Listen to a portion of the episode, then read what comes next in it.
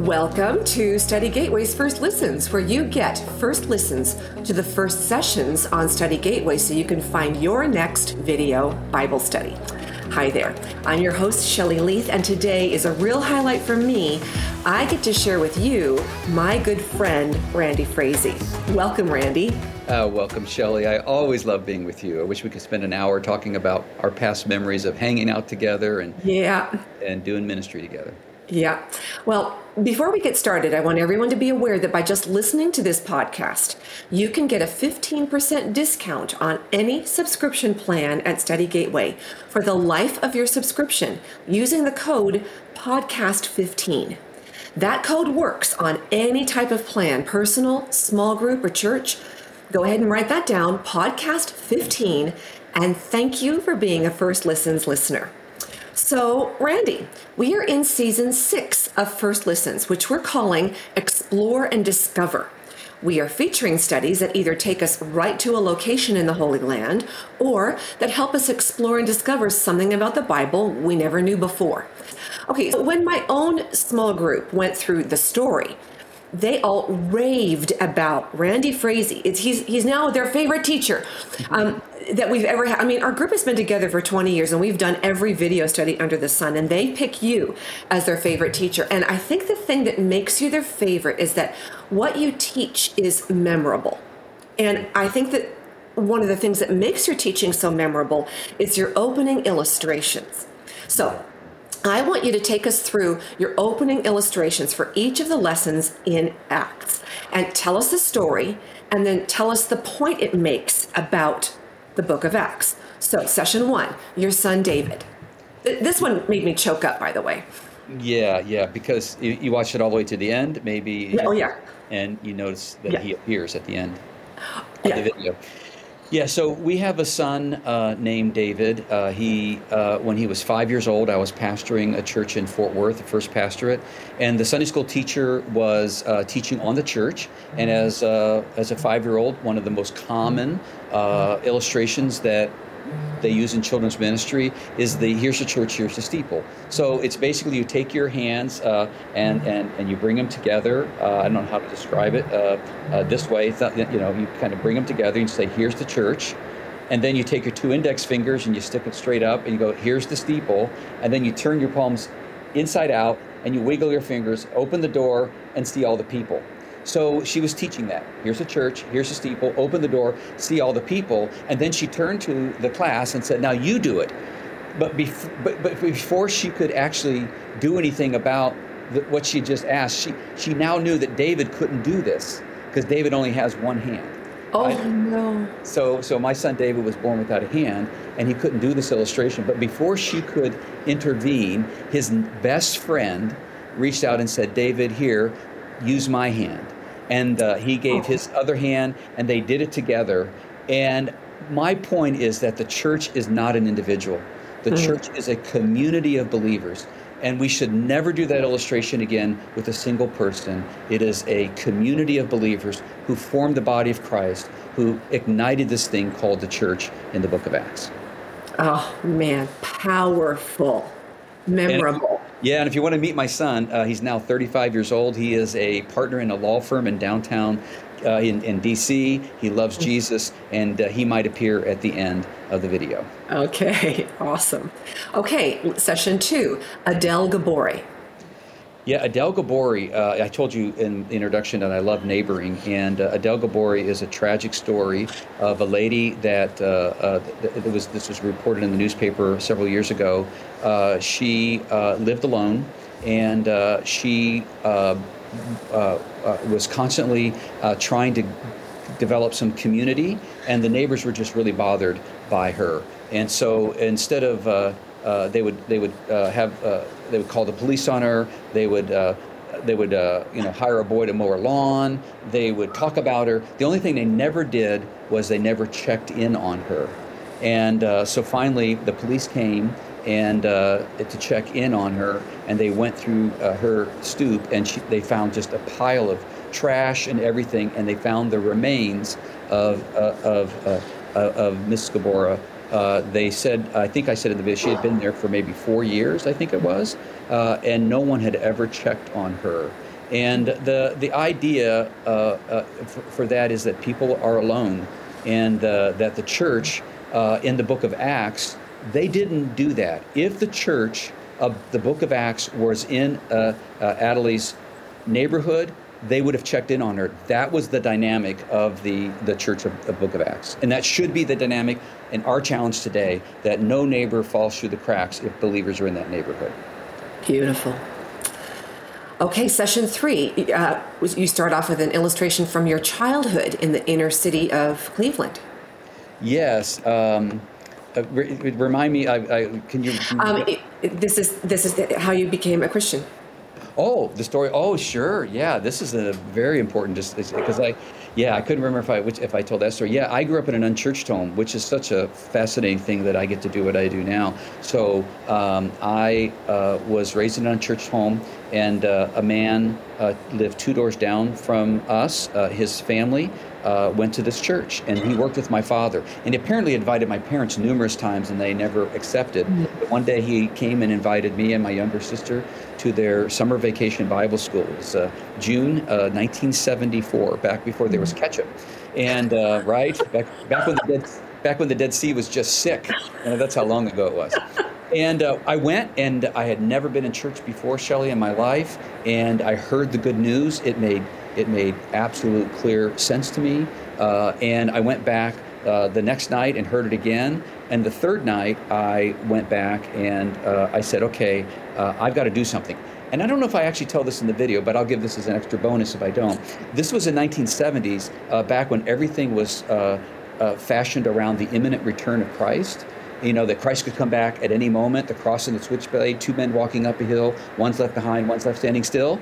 And I thought, even though they never said it explicitly, in, they implied in the, the youth gathering and in the big church gathering that Jesus was coming back on Friday at the end of Vacation Bible School.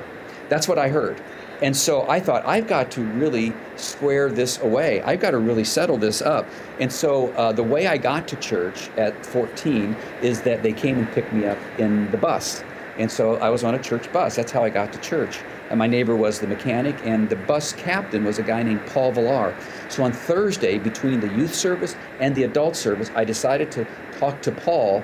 And the reason I did is because they kept quoting him in church. They said, and Paul said, I beseech you, therefore, brothers, in view of God's mercies, to offer your body. And I would turn around and look at the back of the wall, and like, he never talks that way on the bus, but he must be their go to guy. Just because Paul, I, and so this is a real uh, helpful thing for people who teach children and students and people who have been in church. If you, if we don't know who these people are, right. and so Paul led me to the youth pastor, and it was there that I accepted Christ, and that connects to the book of Acts because the the way in which the the church overcame the pagan system, the pagan system is that their system was open. The pagan church became a private country club the priests stayed inside. They were supported by the Roman government, but the church was out in the neighborhoods. They didn't have buildings until, you know, the 300s. And so they would always invite people from the neighborhood into the uh, into the church, and that's what uh, Rodney Stark, the sociologist, said was one of the keys to the rise of Christianity is that the church was an open system, the pagans were a closed system, and it's interesting. The word pagan literally means rural. Uh, they were given the name pagan because the church literally pushed them out into the rural areas of the urban centers. Isn't that fascinating? Fascinating. Fascinating. Okay. And then for session six, your illustration involved your big brother Don. Yes, yes. I love this one. I called this session Cry Uncle, right? Yeah. Uh, yeah, I have a brother who's five years older than me, two younger sisters.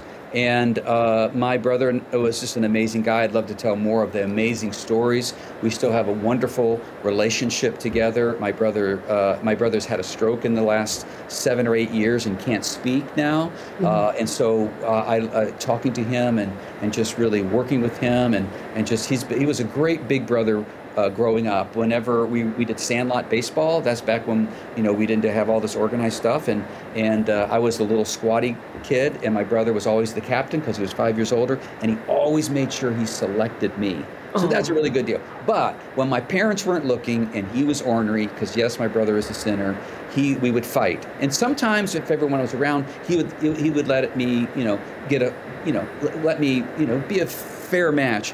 But every now and again he would hold me down, and he would take his uh, he would take his knees and stick them into my into my shoulders, and he would take the knuckle, his middle knuckle, and he would pound in the middle of my chest, not enough to hurt me, but just enough to irritate me. And he would keep doing it. And he would not let up, shelly until I cried, Uncle, until I cried, Uncle. And I had no choice. And that is a beautiful illustration of Paul's encounter with Jesus on the road to Damascus. I mean, essentially, uh, Jesus confronts him. He puts him onto the ground. He puts his knees, Jesus puts his knees in his shoulders and starts taking his middle knuckle and saying, Cry, uncle. And that's exactly what Paul did. And that is the, the, the, spiritual idea of surrender, Shelley, that Paul surrendered his life. And that's what we see happening over and over again in the book of Acts. And that's our call today is to surrender to the will of God for our lives. And if we do, well, this revolution, well, it will continue. Hmm. Okay, to wrap up, throughout this study, you re- refer to the findings of Dr. Rodney Stark, who is a sociologist. He's not a believer. But Dr. Stark has been very influential in your thinking for a number of years now. And there was a story that he told that you drew upon for the back when we were doing the Believe series. And for you, it really drove home why our beliefs have such power. So, can you share that story and then tie it into your conclusions about the book of Acts?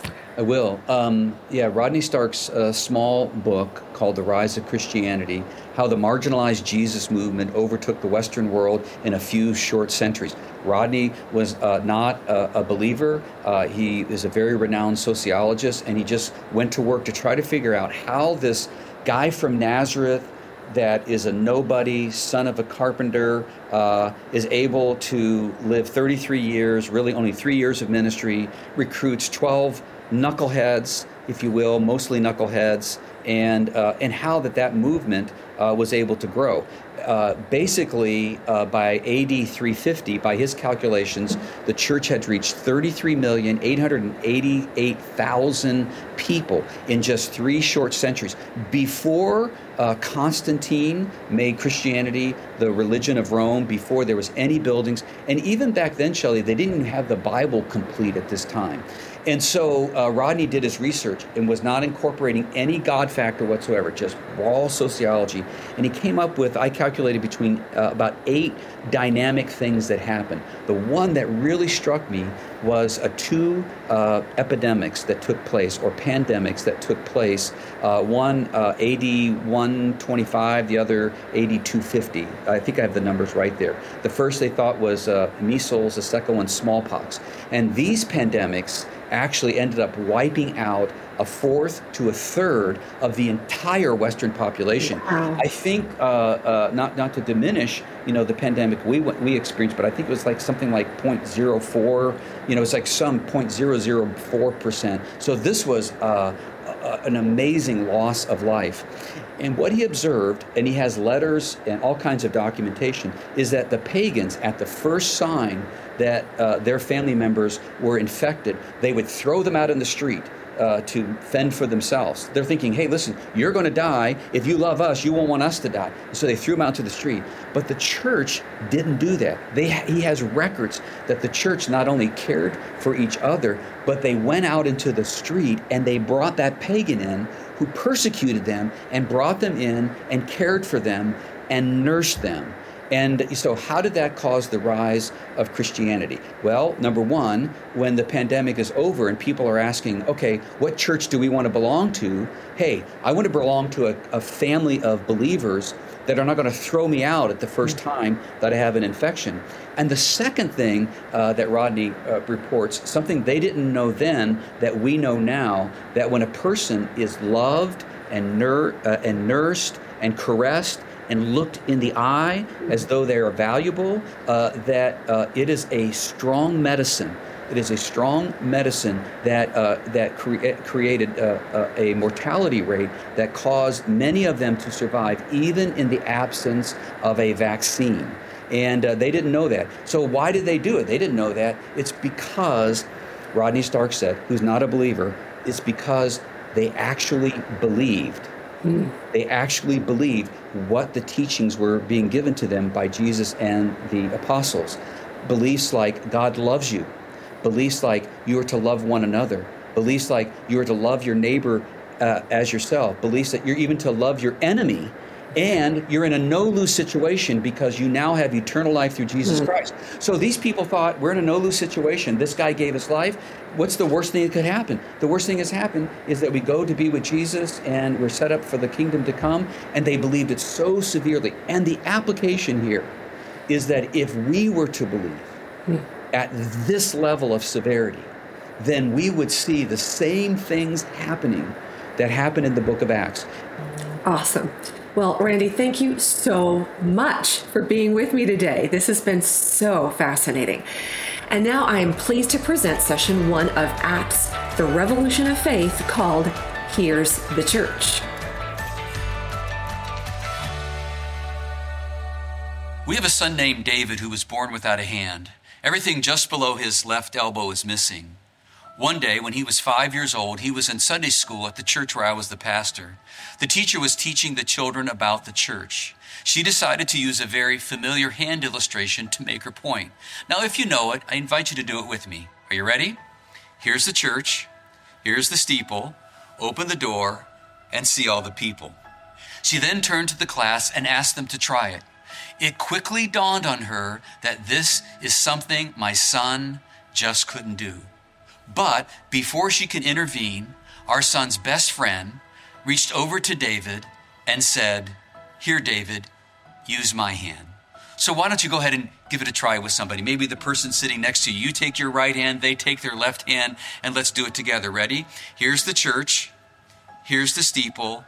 Open the door and see all the people. Now, that exercise should never be done by an individual again because the church is not an individual, but a community and a powerful one at that. As we begin our study through the New Testament book of Acts, we're going to learn about the birth of the church and how it overtook the world to the point where today there is an estimated 2.4 billion followers of Jesus. I'm calling this the revolution of faith.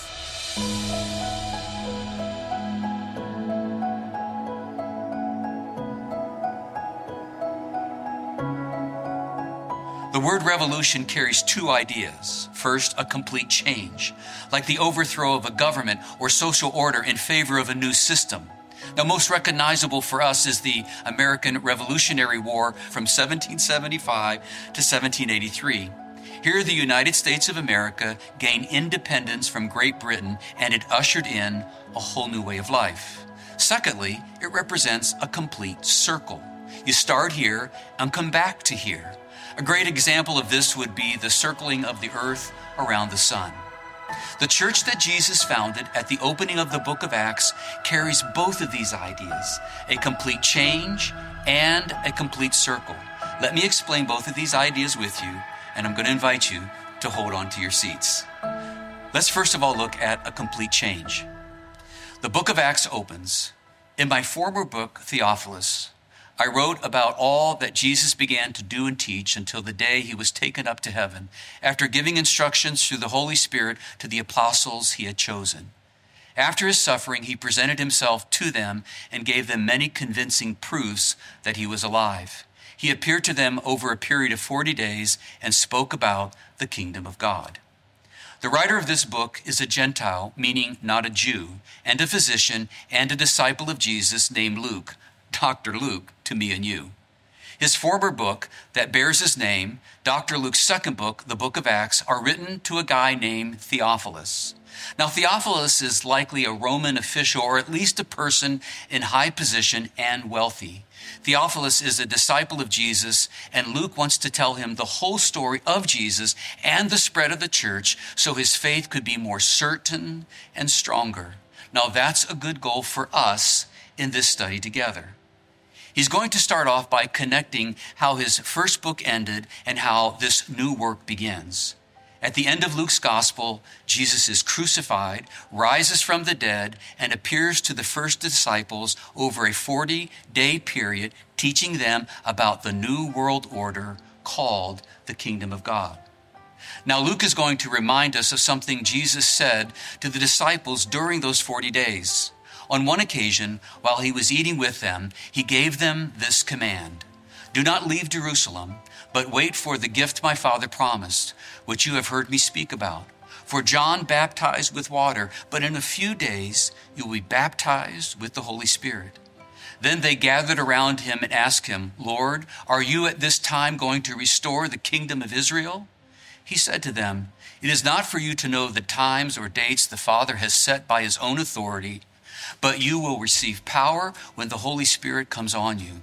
You will be my witnesses in Jerusalem and in all Judea and Samaria and to the ends of the earth. Jesus told the disciples to wait in Jerusalem, a place that we know as the upper room. It is here that God the Father was going to give them a gift, the Holy Spirit. As Jesus ascended back to the Father, the Holy Spirit was going to come down and continue the work of Jesus through the believers in that room. The Holy Spirit, the third person of the Trinity, was going to be the power source for these rather ordinary Galileans. As Paul would later tell us, the same power that raised Jesus from the dead is now living in you.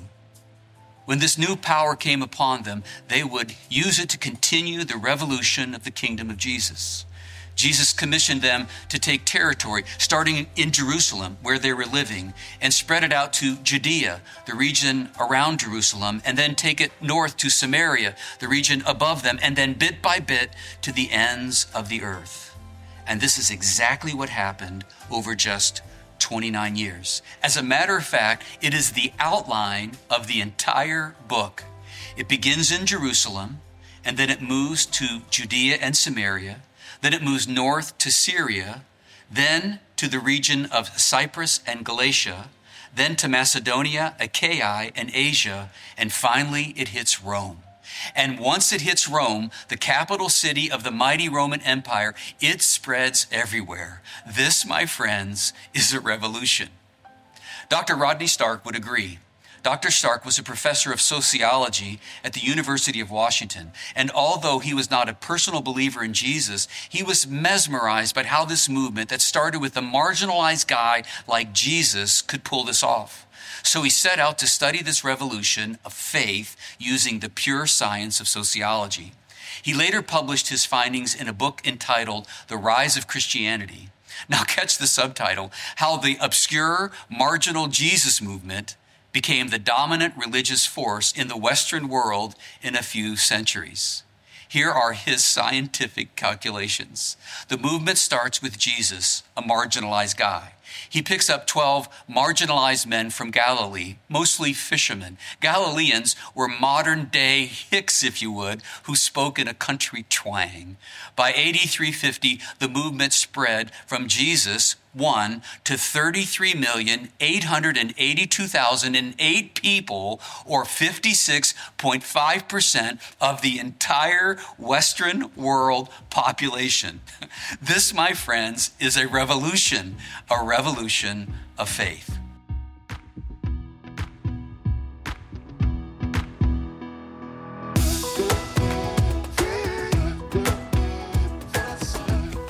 Right, that was Randy's first mention of Dr. Rodney Stark in this session, and he's going to get back to some of his fascinating insights in just a bit. We're listening to the first session of Acts, The Revolution of Faith by Randy Frazee.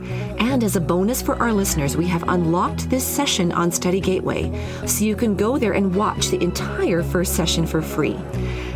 Is part of the 40 Days Through the Word series, published by Harper Christian Resources and streaming on Study Gateway.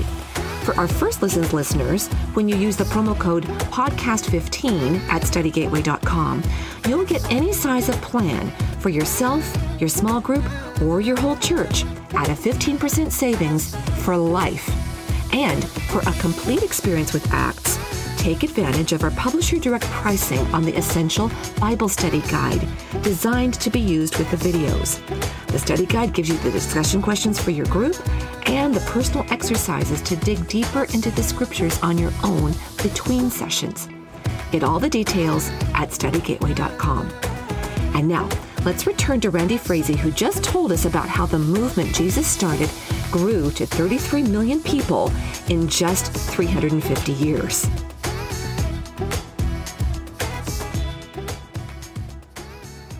Now, the question is how did they do it? This is where our second definition of revolution comes in it's a complete circle. So, as promised, the Holy Spirit comes down upon the 120 disciples who are huddled together in the upper room. Filled with the Holy Spirit, the disciples exit the room out into the busy streets of Jerusalem, right in the middle of the celebration of Pentecost, which would have brought thousands of Jewish people from all over Jerusalem. Now, Peter, yes, the same guy who just a few days earlier denied he even knew Jesus to a junior high student, is now boldly telling Jesus' story from that single sermon 3,000 new believers are baptized. The difference? Peter now has the Holy Spirit empowering him. There are now 3,120 believers in Jerusalem. Where in the world are they going to gather? We are told that they gathered in homes. Historians tell us that the average home at that time would hold about 30 people. So if you do the math, 3,000 divided by 30 equals 100 homes. The church was honeycombed throughout the city of Jerusalem. Now, what did they do when they met together in these 100 homes? Take a look at Acts chapter 2, beginning in verse 42. They devoted themselves to the apostles' teaching and to fellowship, to the breaking of bread and to prayer. Everyone was filled with awe at the many wonders and signs performed by the apostles. All the believers were together and had everything in common.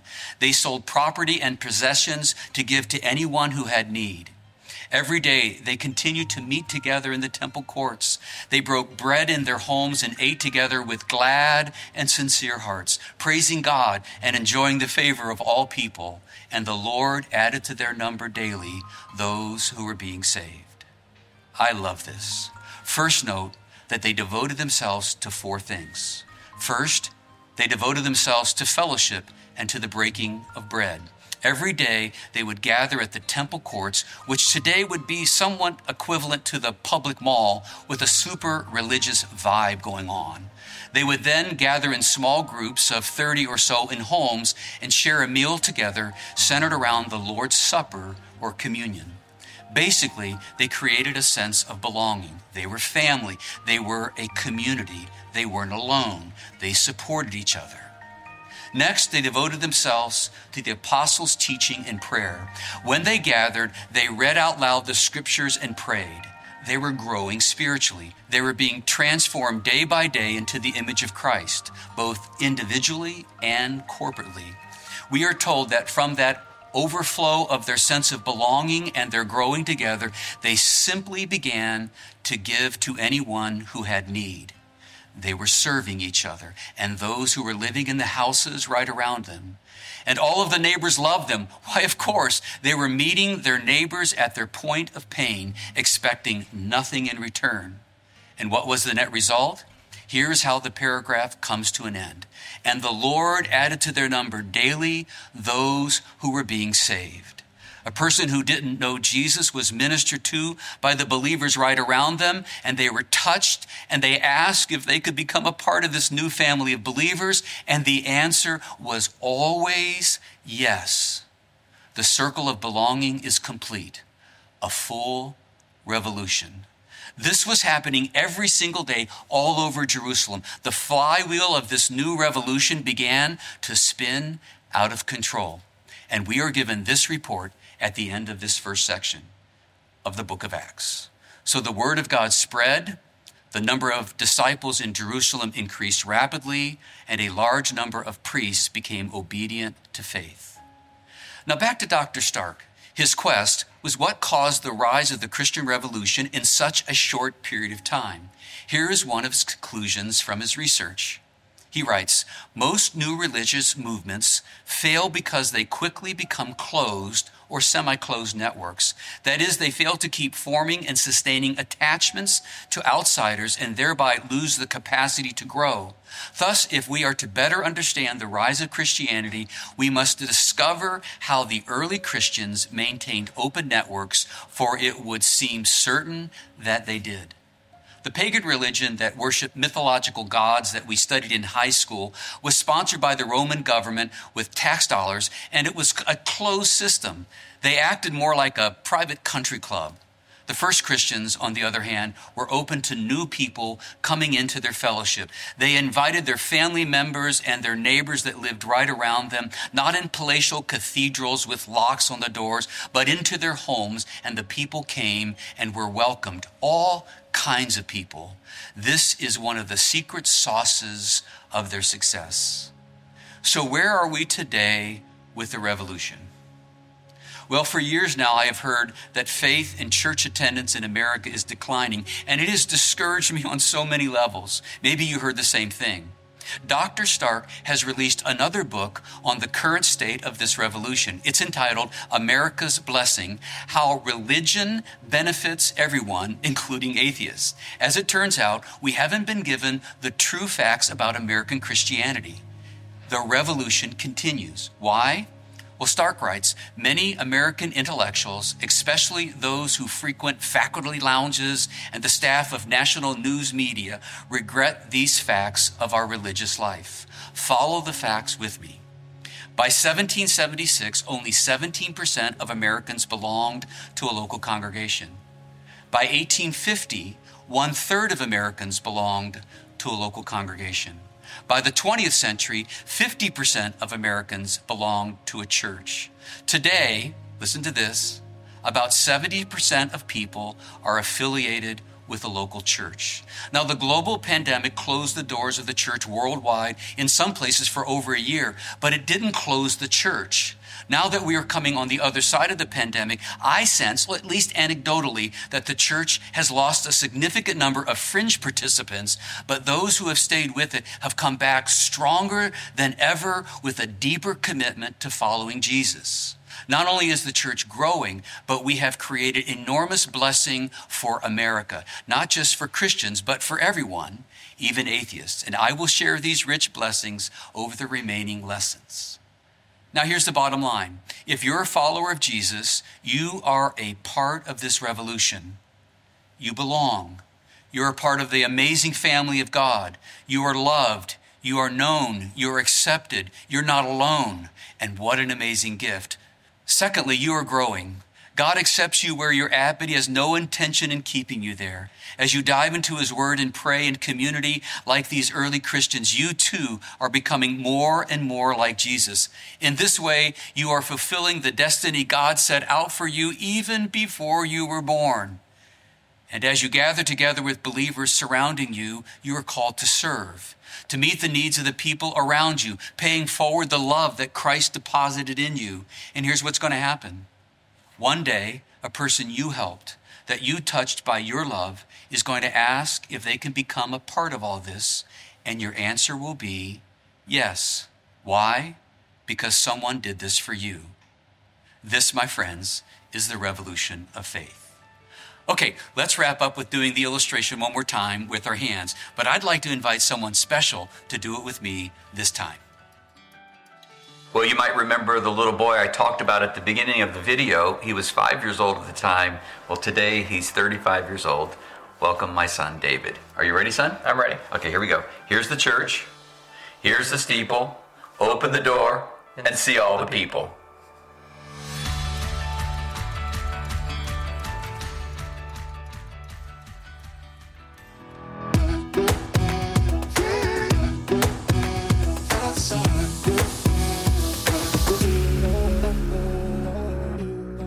So you have to go to studygateway.com and watch this session, which we have unlocked, so you can see Randy's son David and watch them do Here's the Church together.